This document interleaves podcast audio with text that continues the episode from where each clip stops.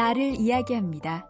서천석의 마음연구소. 우리나라에서 일하는 외국인 노동자들이 가장 빨리 배우는 한국어는 빨리빨리라고 합니다.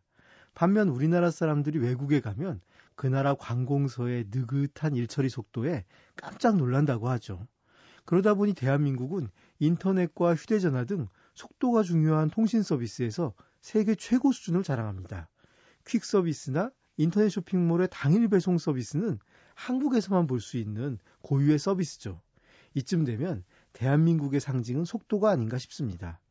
그런데 언제부터 우리 민족은 이처럼 속도에 매달렸던 것일까요?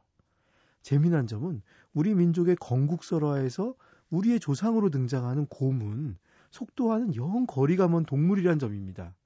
곰은 덩치 큰 동물 중에서도 거의 유일하게 겨울잠을 잡니다. 게다가 걸음걸이도 느리고 움직임도 크지 않아 인내심과 여유를 상징하는 동물입니다.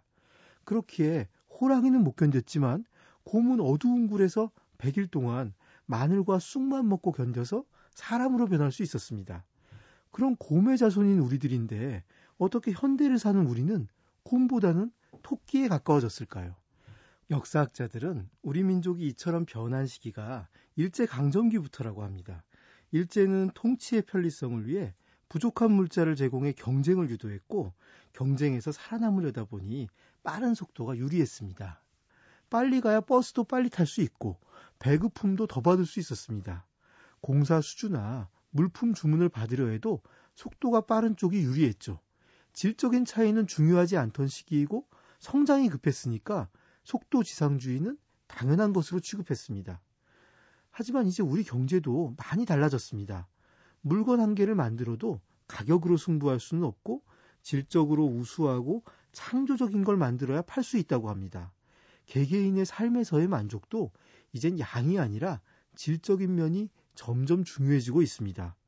패스트푸드 음식점이 고급 식당이던 시절도 있었는데 이젠 그런 시절이 있었나 싶을 정도로 과거가 되었습니다. 이제 우리들은 다시 우리의 원형으로 돌아가야 합니다. 천천히 자신만의 걸음걸이로 움직이는 곰처럼 여유를 갖고 자기만의 삶의 방식에 충실한 삶이 필요합니다.